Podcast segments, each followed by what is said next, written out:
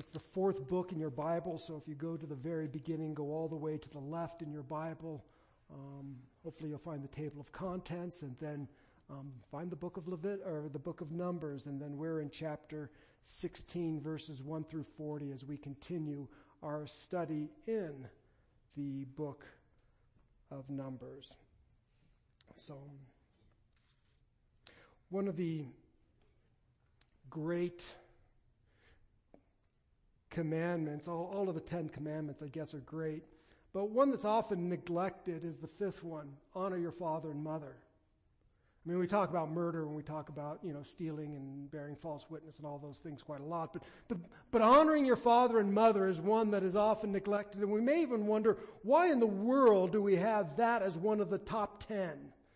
And uh, there are probably a lot of reasons, and it's not our, it's not the place this morning to go into um, and exegete the fifth commandment in great detail today. But let me do, let me offer this one suggestion, and that by honoring our father and mother, we should recognize that our father and mother is really the first authority structure that an individual ever encounters. It is the first authority that a child encounters and who needs to obey. And with the breakdown of the family and with the um, the lackadaisical nature of families, children today oftentimes never learn to honor father and mother and hence never learn to honor authority and we see and we are bearing the fruit of that today. So with that, uh, let me just note, I think one of the great sins of our country I should say one of the great idols. That's much better. Perhaps our greatest idol of our nation is the idol of personal autonomy. That is the idol of independence. We fought a war for independence. I'm not anti-independence and I am not anti um, personal autonomy. I'm just saying that even good things can become idols. And I think that this is certainly one of our great idols. And when we idolize personal autonomy, we tend to disregard authority. And ultimately, our ultimate authority is that of God. And a rejection of God is a, a rejection of God's ordained authority is a rejection of God Himself. So, just with that introduction, let me, um, and as that as a way of introducing where I hope to, to go a little bit today, let me remind you, and just by way of review, where we have been as we've been studying in the book of Numbers. One of the, the, the areas that we're in or one of the sections that we're in, in the book of Numbers, is this rebellion cycle. It started in chapter 11, and it is this, um, it's just constant griping and complaining. Have you noticed that? Chapter 11 all the way well, it's going to keep going. We're not through the, the rebellion cycle yet, this rebellion cycle yet. But they just constantly complain whether it's like, we don't like the di- our dietary variety. I wish we had different food. We don't like our authority. We don't like you, Moses. We don't like, we just don't like anything. We're just mad. We're upset. Ultimately, this is a gripe and a complaint against God Almighty.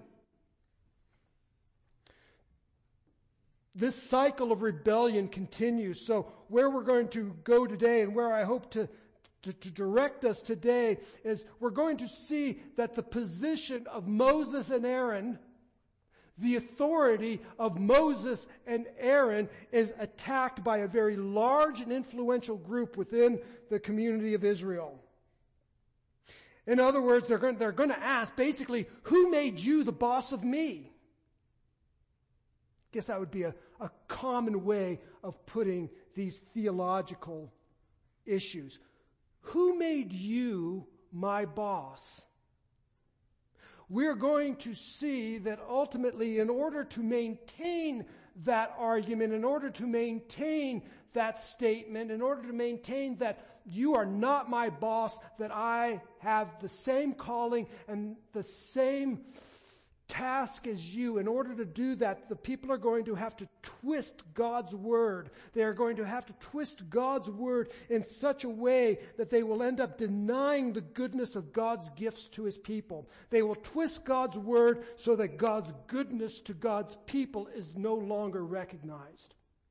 And in fact, the authority that God has given them in Moses and Aaron is going to be despised and it's going to be because they twist God's word. And let me just note this, that twisted scripture produces a twisted mind and that results in death. Twisted scripture results in a twisted mind and that is the, the natural result of that is death. So we will see that. We're going to see this questioning of authority. They're going to do so by twisting the scripture, which is ultimately going to lead them to a twisted conclusion and ultimately lead to death. That's where we're going today. I hope that is somewhat clear. Um, if not, then hopefully as we go along, it will be made more clear. So if you will, follow along with me in Numbers chapter 16. I'm going to read our text today. It is chapter 16, verses 1 through ver- verse 40. So listen to the word of God.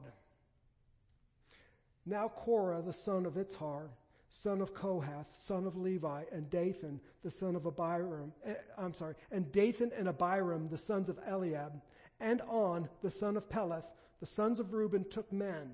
And they rose up before Moses with a number of people from Israel. 250 chiefs of the congregation, chosen from the assembly, well-known men. They assembled themselves together against Moses, against Aaron, and said to them, You have gone too far. For all in the congregation are holy, every one of them. And the Lord is among them. Why then do you exalt yourselves above the assembly of the Lord? When Moses heard it, he fell on his face, and he said to Korah and all his company, In the morning the Lord will show you who is his, and who is holy, and will bring him near to him. The one whom he chooses, he will bring near to him. Do this, take censers, Korah, and all his company, Put fire in them and put incense on them before the Lord tomorrow. And the man whom the Lord chooses shall be the Holy One. You have gone too far, sons of Levi. And Moses said to Korah, Hear now, you sons of Levi. Is it too small a thing for you that the God of Israel has separated you from the congregation of Israel to bring you near to himself, to do service in the tabernacle of the Lord, and to stand before the congregation, to minister to them, and that he has brought you near to him and all your brothers, the sons of Levi, with you? And would you seek the priesthood also? Therefore, it is against the Lord that you and all your company have gathered together. What is Aaron that you grumble against him? And Moses sent to Dathan and Abiram, the sons of Eliab, and they said, We will not come up. Is it a small thing that you have brought us out of a land flowing with milk and honey to kill us in the wilderness, that you must also make yourself a prince over us? Moreover, you have not brought us into a land flowing with milk and honey, nor given us an inheritance of fields and vineyards. Will you put out the eyes of these men? We will not come up. And Moses was very angry and said to the Lord, Do not respect their offerings. I have not taken one donkey from them, and I have not harmed one of them. And Moses said to Korah, Be present, you and all your company, before the Lord you and they and Aaron tomorrow, and let every one of you take his censer and put incense in it, and every one of you bef- bring before the Lord his censer, 250 censers, you also, and Aaron and his censer. So every man took a censer and put fire in them, and laid incense on them, and stood at the entrance of the tent of meeting with Moses and Aaron. Then Korah assembled all the congregation against them at the entrance of the tent of meeting, and the glory of the Lord appeared to all the congregation. And the Lord spoke to Moses and to Aaron, saying, Separate yourselves from among the congregation, that I may consume them in a moment.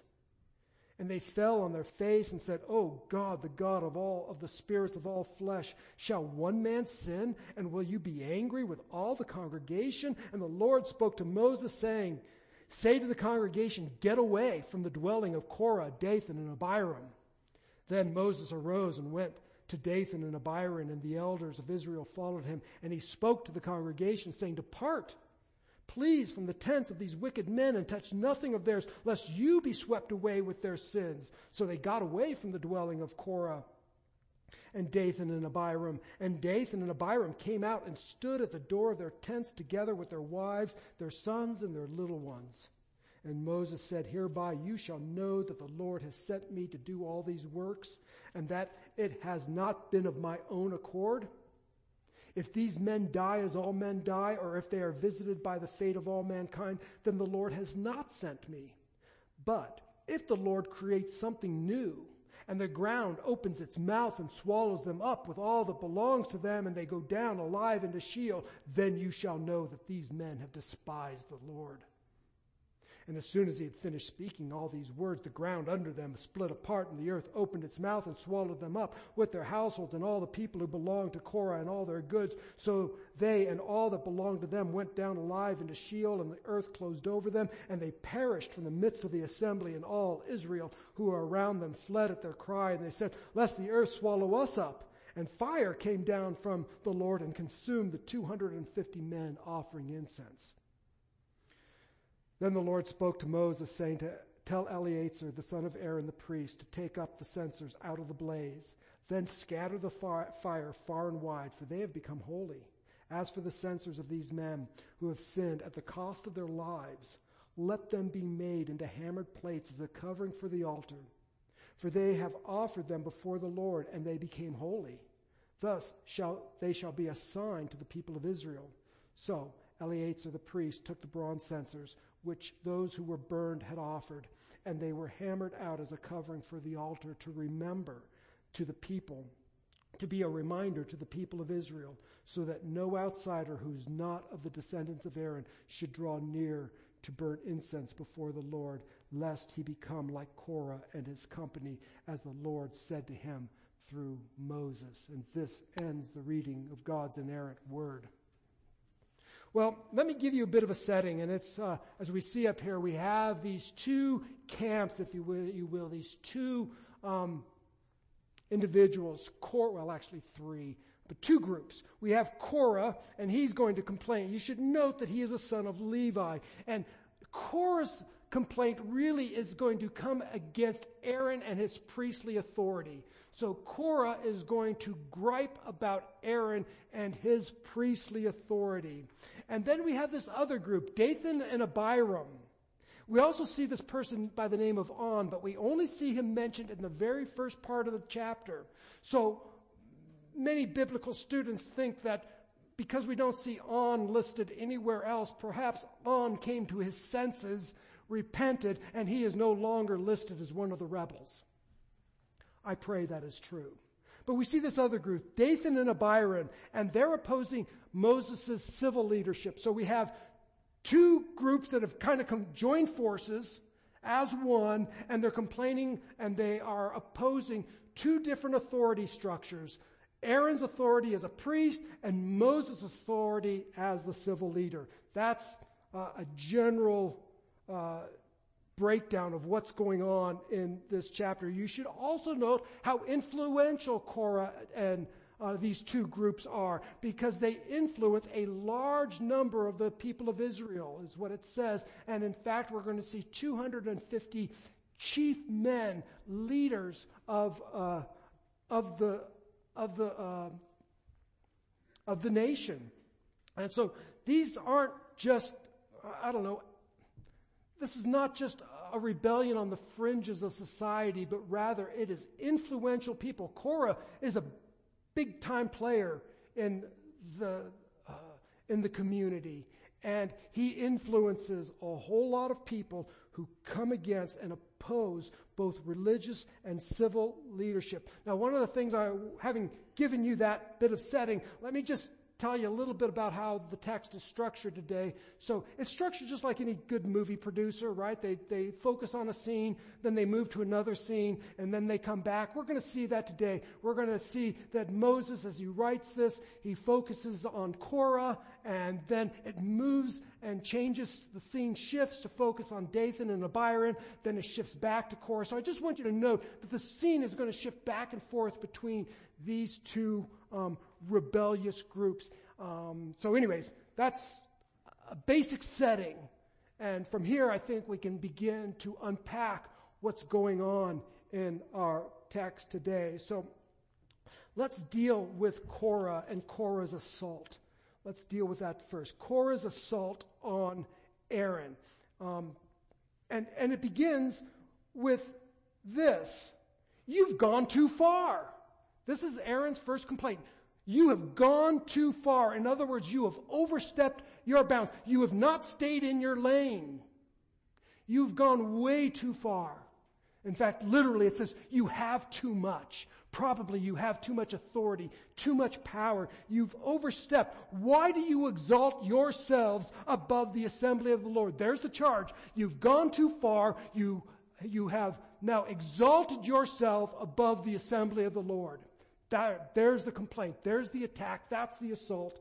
There is the issue. In other words, you are self-appointed. You have placed yourself above everybody else and you've gone too far. Who are you? Who made you the boss of me? And you should note at this point the charge is against both Aaron and Moses. But the issue at hand, as we're going to see as we go through, it's all about Aaron's priestly um, functions. And so um, while Moses and Aaron are both indicted by this charge of going too far and exalting themselves, ultimately we'll see by Moses' response that this is all about Aaron's authority as the priest. Remember, Korah is a Levite. So he's part of this priestly group, but as a Levite, well, as a Levite, he doesn't function as a priest, but he is a, of the tribe of Levi. Anyways. There we are. There's the assault. I want you to note how this assault is rationalized or how it's made or what gives it its weight. What gives it its believability? After all, everything, you know, if you make a charge, it has to be somewhat believable. And here's what Korah says. He says this. Did you, did you pick this up when we read it? You've gone too far. For all in the congregation are holy Every one of them. And the Lord is among them. So here's the charge. You've gone too far. Who made you the boss of me? Don't you realize we're all holy? And God is with all of us. That's the reasoning. Here's the problem with the argument or that rationale. This is a, a, a common error and if, if we can understand this, I think we'll be, become better um, interpreters of the Bible. Because here's the problem. What Korah has done is he has stated one truth to the exclusion of all others. He has stated one truth to the exclusion of all others. It is a true premise with a false conclusion. So here's what's true. It is true that the entire group is holy. Don't you know everyone is holy? That is an absolutely true statement. Exodus chapter 19, 45 says that you are a kingdom of priests, a royal, you're a kingdom and a royal priesthood, a people for God's own possession. That is absolutely and utterly and completely true. You are holy. And in fact, we saw at the end of chapter 15 last week that all of the congregation were to make tassels and, and, and put a blue thread. It was to indicate that they were holy to the Lord, that they were priests, that they were nobility, that they were um, people of rank, and that God is in their midst. And so Korah is making a true statement. We're all holy. That's true. But this high calling does not translate into all of us having the same function or even the same status or responsibilities before the Lord. We are all, they are all holy, but that doesn't mean they all do the same thing. Not everybody offers sacrifice. Not everybody carries the holy objects. Not everybody um, can strike a rock and bring water out of it. Are you holy? Yes. Are you Moses? No.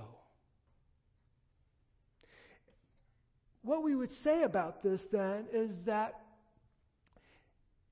in essence, as the people of God, there is no distinction. They are, there is equality there. But as far as their function, there is a difference in what they do. Now, there's a fancy term for this, so let me just throw it out there. And Arvid, if you're listening, um, we call this complementarianism. Um, it just means complement. That is, that people function in different ways, but they complement one another. And we shouldn't be surprised. So in other words, we might define it this way. We are equal in essence, but different in function. We should not be surprised by that. Number one, it's very clear in scripture, but it, it flows out of God himself. It's not like, a, you know, we just make it up. God himself is a triune God. Father, Son, Holy Spirit equal in essence, different in function. Let me ask you, in the Trinity, Father, Son, Holy Spirit, who's most important? Don't answer. That's a trick question. It's not a trick question because I know this church would answer it. You'd all say, you can't answer that question. Father, Son, Holy Spirit, all God. But if you look throughout scripture, you will see that they all do different things. A great place to see this is in the book of Ephesians chapter 1. God predestined us from before the foundation of the world. In love, He predestined us from before the foundation of the world to be His. Christ purchased that, purchased us by His blood, and the Holy Spirit seals us for the day of redemption. Let me tell you this, the Holy Spirit did not die for your sins. And Jesus Christ did not predestine you from before the foundation of the world, and the Father does not seal you for the day of redemption. God the Father, God the Son, God the Holy Spirit, all God, and they have a different function. Equal in essence, different in function. This is the very nature of the triune God. Even Jesus himself says, I submit to my Father. And he then sends the Holy Spirit. Jesus then sends the Holy Spirit. I'll send the Holy Spirit. He won't come until I send him. And so we, we have this mutual authority and this mutual um, equality in, in essence, but we have them all doing different things. Praise God. If there isn't a Trinity, you are not saved. It's just the bottom line. So, we should not be surprised to see this complementarian idea because it exists in the triune God. And then in his very first um, create, in the very first institution, if you will, his very first relationship is that between husband and wife. Male and female. Equal in essence, different in function. My wife is not a little lower than me as a woman in regards to her relationship with Christ. She is fully and completely a child of God. She's probably more righteous than I. Not probably. But we are equal in essence. But but here's the thing, we're different in function, and let me just say this, we're probably going to get deplatformed from this simple statement, but we're different in function. Men do not have babies.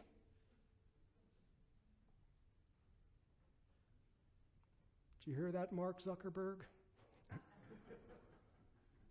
Men don't have babies. They just don't. It's called science, biology. We are equal in essence, but we are different in function. So we, we reflect God. The family reflects the very triune nature of God. Father, mom, children. Children are equal in essence, but we, they are different in function. So are husbands and wives. So w- the family reflects the very nature of God. So we aren't surprised by this.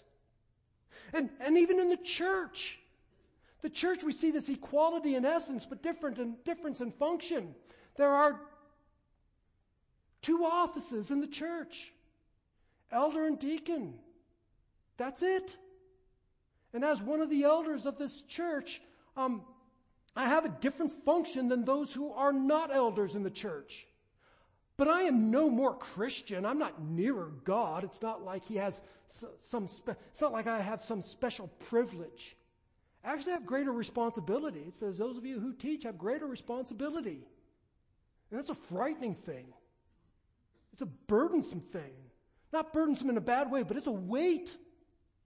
But we are equal in essence. If you are a brand new believer, if you confessed Christ a second ago,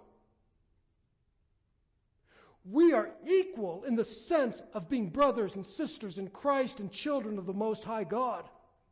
Saved by the same grace and the same blood. I may have been a, a little in this uh, life a little bit longer than you, but I am no more superior. So here's the problem. They've twisted the scripture and, and they've said, listen, we're all holy. So they, they, they exalt one passage of text to the exclusion of all others. And by the way, this is what every cult does and what every false religion does. They, they pick out a scripture and then they just hammer it to the exclusion of everything else. See, you have Korah who is a Levite, but he wants to function as a priest. He's not a priest. He's a Levite. He's been, and his tribe or his family group, his clan, has been commissioned to carry the holy things. And so, as I said, this is a tactic used by every cult, every false teacher, every false teaching probably has this at its root. When we think about just in the turn of the last century, um, when we see the rise, and we see it today also, the rise of what was called the social gospel. This came out of um, kind of Darwinian thought and the fact that um, the people had rejected miracles and had rejected the supernatural, kind of enlightenment type thinking, and then, it, anyways, I don't want to go into all the history of that. But once you do away with all of the miracles and the supernatural, what do you have left? All you have left are good works. That's it. So feed the poor. Well, we should feed the poor.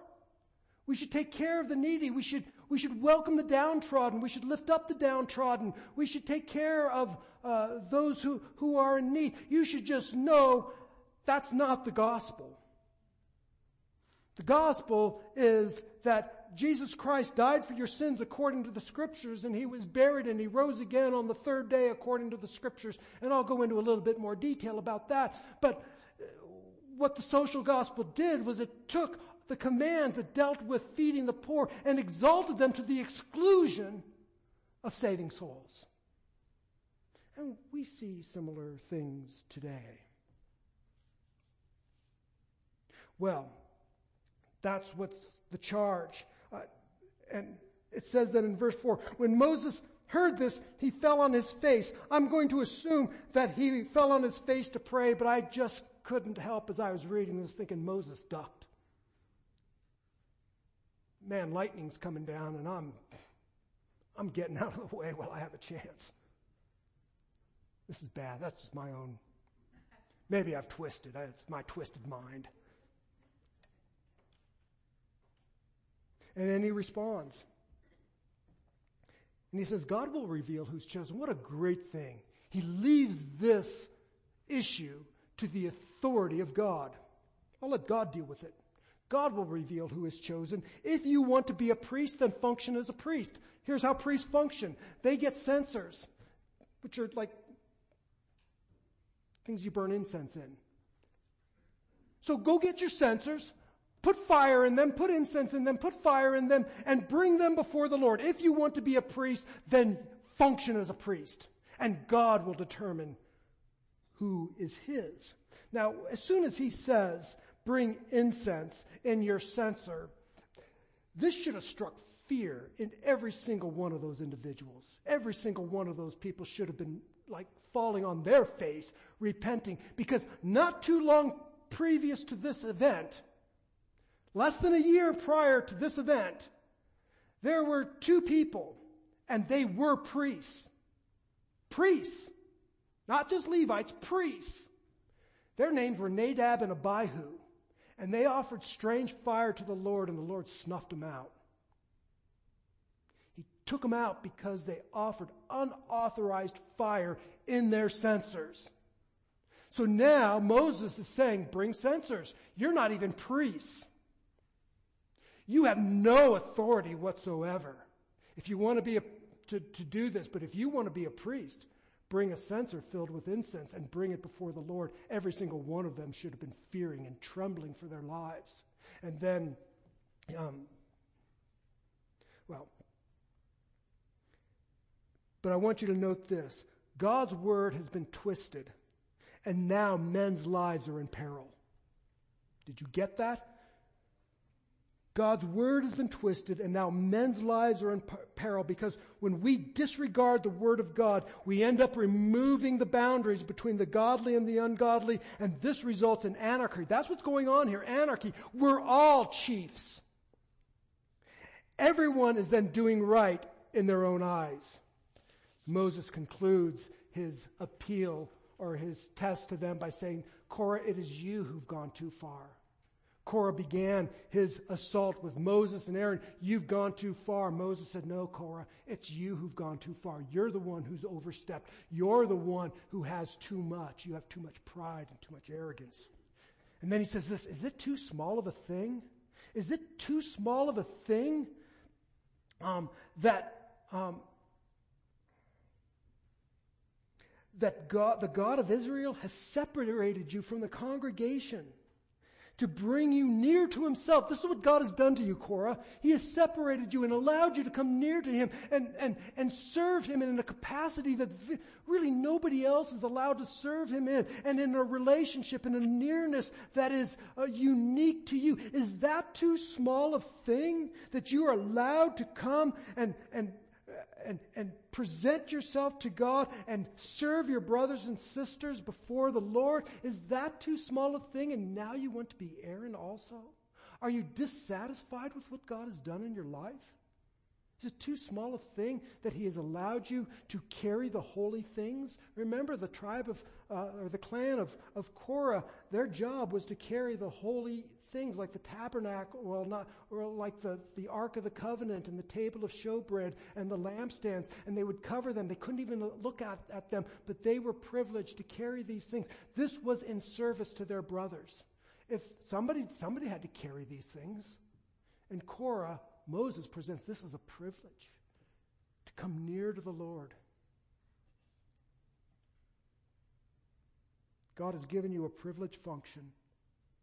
Faithfulness to Him will bring Him honor and will be fulfilling. But the problem with Korah is that he desires honor for himself and not for God. Why do you seek what has not been given to you? That, that's the general tenor of what Moses is saying. And I think perhaps maybe a, our great one of our great New Testament examples is in 1 Corinthians chapter 12. Well, really, also in, in, Romans and Ephesians and in 1 Peter, all which deal with spiritual gifts. But one of these things we see, especially in 1 Corinthians 12, which speaks of the body of Christ, which is an amazing metaphor for the church. Just an amazing metaphor because it talks of interdependency. Remember, we are not independent, we are interdependent. And I think that's a, a crucial thing. But, but Paul goes on and, and he talks about um, the body of Christ in, in, in such a way that um, we are in need of one another. And he says, so um, just as the body is one and has many members, and all the members of the body, though many, are one body, so it is with Christ. And the body doesn't consist of one member, but many. And if the foot should say, because I'm not a hand, I do not belong to the body, that would, that would not make it any less part of the body. If the ear should say, because I'm not an eye, I do not belong to the body, that would not make it any less a part of the body. If the whole body were an eye, where would the sense of hearing be? And then it says, and the eye can't say to the hand, I have no need of you. So you can't say, well, I, I have no purpose because I'm just a lowly member in the body of Christ. Nor can you say, I have no need of you. This is what's going on. And, and, and Korah is saying, I want to be something that I'm not. I want my own glory, and I, I don't care about my, my brothers and sisters. And God says, or Moses says, it's not against me that you're sinning, it's against God. Because God's the one who called you to this. I mean,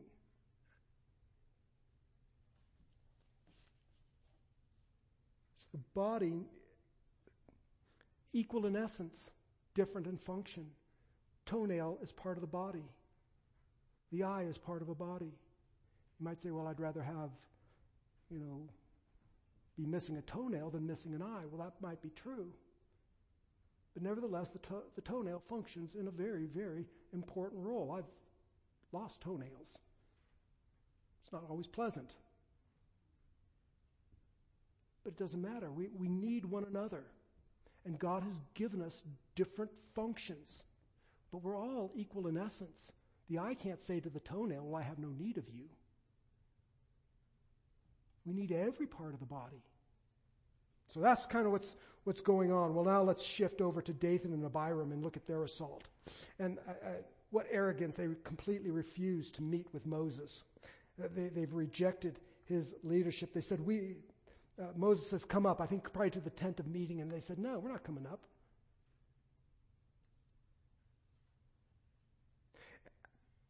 And when I look at how they deal with what they say next, the only thing I can surmise from this, and maybe this isn't politically correct, but I think it's true. And so let me, I'll just put it bluntly sin makes you stupid. And we probably all know that because we've all sinned and we're going, that was stupid. Because look at what they said. Did you pick this up when I read this? Verse 13. It is a, is it a small thing? Notice they're repeating Moses' words. Is it a small thing that you've brought us up out of the land flowing with milk and honey? Did you get that? You've brought us up out of the land flowing with milk and honey. What are they saying is the land flowing with milk and honey? They're saying Egypt is the land flowing with milk and honey. Like I said, sin makes you stupid. They were slaves. But Pharaoh is our master. You're a horrible master, Moses. You brought us out here to kill us. Pharaoh is a better taskmaster, and that is the land flowing with milk and honey. They have complete, this is what sin does. It completely reverses everything. And it makes your bondage that which is desired. You've been delivered from this, and now you say, no, that's actually the land of milk and honey. So that's the first thing that they do. But notice this, and this is so typical of really all sin, and there's blame shifting. Do you see it?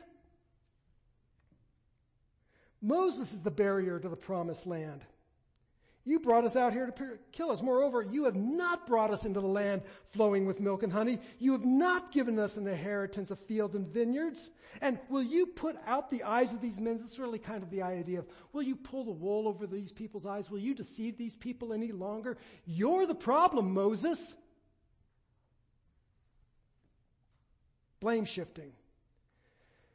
Because just a little while earlier, it was because the congregation rejected the words of Caleb and Joshua and refused to enter the promised land that they did not go in. Dathan and Abiram and probably and more most likely and the remainder of the congregation said, "Nope, we can't go into the promised land." The reason they're not in the promised land is because folks like Dathan and Abiram said, "No, we can't go in. There's giants in the land. There's well-fortified cities." They're not kept out of the promised land because of Moses, but because of their own sin. And what they do is they blame shift and they say the problem is Moses, who had nothing to do with that. We should not be surprised that sin produces blame shifting because we see it in the very first sin. What did Eve do? She blamed the serpent and what did Adam do? He blamed his wife. It's not me, it's her. And she says, it's not me, it's the serpent. I got nothing. I, I'm just kind of minding my own business. And all this stuff happened. Blame shifting. And so sin makes them stupid so they don't, don't even know. They, they reverse the, uh, the blessings of God and they place the burden on really on God's faithful servant, Moses. So, and then Moses uh, prays against them. This is kind of you, kind of interesting because it's the first time we really see Moses praying against them. And he said basically that they would have no part in the sacrifices that make access to God possible. So I just pray you cut them off. They have no access to you. And then Moses asserts his integrity. I haven't taken even one donkey from them. Moses may not be a perfect man, but he is a man of integrity. He has not used his position to enrich himself at their expense. So now we've seen the first assault from Korah and from um, Dathan and Abiram, we shift back to Korah, and basically um, Moses says to Korah, "Come before the Lord tomorrow." Verse 16, be present, you and all your company before the Lord, you and they and Aaron tomorrow. Man, this is grace, isn't it? The Lord's providing time for them to consider their actions. Perhaps this is when On jumps ship and says, man, I don't have anything to do with this. But I wonder what's going on in Korah's mind as he's lying in bed that night. Is he so blinded by his sin that he actually thinks God is okay with what he's about to do? That he actually thinks that I'm going to come before the Lord with all of these people, with our incense, and God's going to be going, man, I'm glad you came, Korah. Man, you're awesome. I just don't know what's going. Like I said, sin makes you stupid. But notice also this. Um, and let Moses said, "Be present, you and all your company, before the Lord, and let every one of you take his censer." So every man took a censer and put fire into them. They came to the tent of meeting. Then, verse 19, Korah assembled all the congregation. Notice what has happened. It started with Korah and 250 men and some other influential men. But Korah's sin has now influenced the entire congregation. This is what sin does. And then we have these very ominous words. And the glory of the Lord appeared to all the congregation. In other words, God came down. And God says to Moses and Aaron, Get away unless the fire, um, unless you be swept up in my fury. And then here's the amazing thing. Moses and Aaron fall on their face and intercede for these people who have despised them. I would have probably been praying something different. But Lord, th- this sounds just like Abraham, doesn't it? Lord, would you destroy the whole congregation for the sin of one person? Remember when Abraham did that on, with, with, with Sodom? It's like, would you destroy the whole town of Sodom if there's 50 righteous people? And he whittles it down to 10. And by the way, they couldn't find 10 righteous people. And so Moses and, and, and Aaron intercede on behalf of these just horrible people. Protect them, save them, And then God extends his warning to the entire congregation. This is more grace. Basically, he says, flee. Flee from the wrath that is to come. Get out. Don't touch anything that belongs to Dathan and Abiram. Don't touch anything that belongs to Korah. Just get up and get out because otherwise you will be swept away in my wrath. So God extends his warning now to the congregation and then we see uh, we shift back to Dathan and Abiram. Moses and Aaron go to their tents. Remember, they wouldn't go to the tent of meeting. So now Moses and Aaron go to their tents and basically warns everybody, get away from their stuff. The land is going to consume them. Don't you find that interesting? What was the, their complaint against going into the promised land? They said, if we, you know, the, the land will devour us and now the land is going to devour them. It will literally devour them. They rejected God's promise. They said, God brought us out here to kill us, and the land will devour us, and now the land is going to devour them. And it does. It actually consumes them, and then just a brief statement, and then fire consumes the 250 men with their incense offering. So, two things ground opens up, swallows these folks alive, 250 men consumed, and God had told, if you're nearby, you ought to run for your life. Just get away. So. And then we see that just these censers, now they're still there lying on the ground now, dead men lying next to them. Um, and they become, they actually become set apart. And it is a reminder that God is holy. They became, because they were offered before the Lord, they actually became holy and uh, they were fashioned into plates over um, over um, the furnishings there as a reminder that the Lord God is holy. So every time they came, they were reminded that God is holy. God gives us reminders. He gave us a reminder today in the Lord's Supper. So, let me make a few gospel connections here because this is not just simply a story that happened a long time ago and it's unconnected or unrelated to any other parts of the Bible. So let me give you just a, some, some gospel connections. And the first one, uh, the first gospel connection just has to do with salvation. I, I talked about this a little bit. The congregation has spared God's wrath by hearing and obeying God's word. The congregation has spared God's wrath by hearing and obeying God's word. Get up and flee. You will note that there is no plan B, there is no other option, there is no negotiation. Well, you know, God would, there are other ways to flee from His wrath.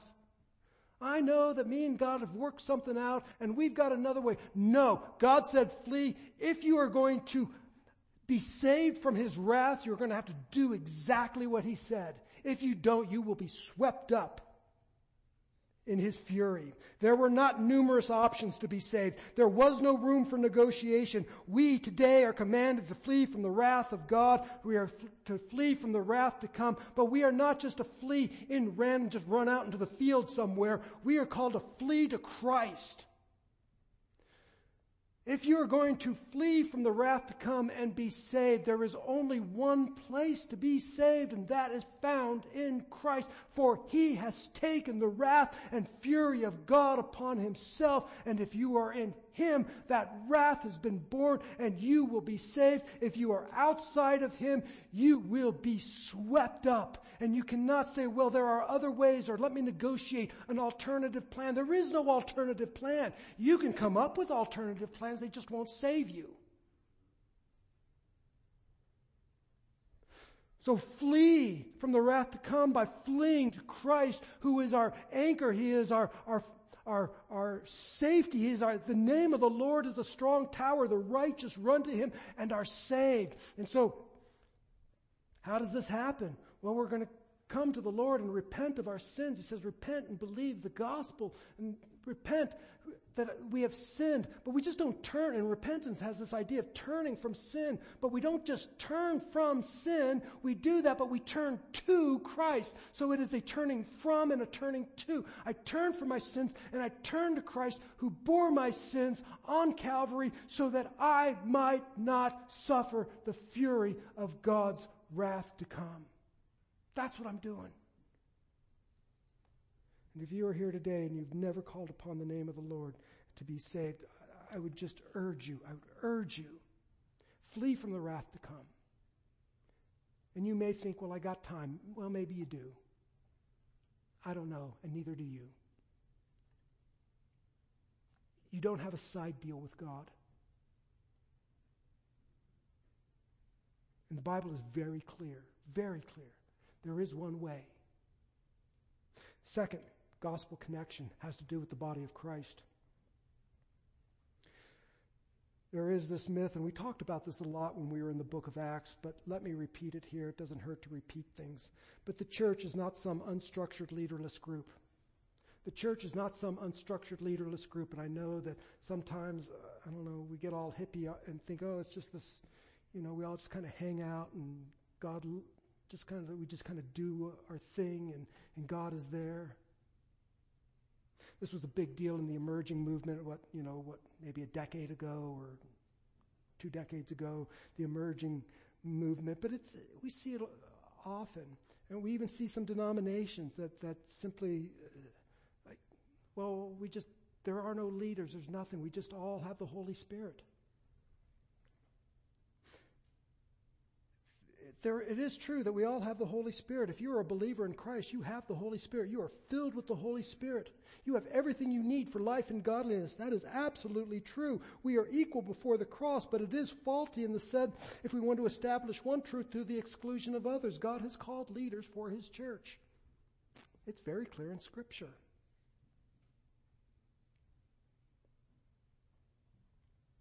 God has called you to his, and remember, God has called you to his church. You may not be an elder or a deacon in the church, but God has still called you to his church to be a blessing to others and to serve others. Just like Korah, he was supposed to, his privilege was to serve the entire community, the entire nation. And God has called you also to be a blessing to others.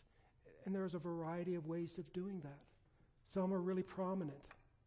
Some we don't see so much. All of them are necessary. I say this a lot. There's all sorts of things that have to happen just for this little simple church service to happen the way it does. All sorts of, lots of unseen things, right?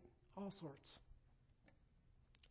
Body of Christ. And the second, and then the third uh, gospel connection has to do with worship.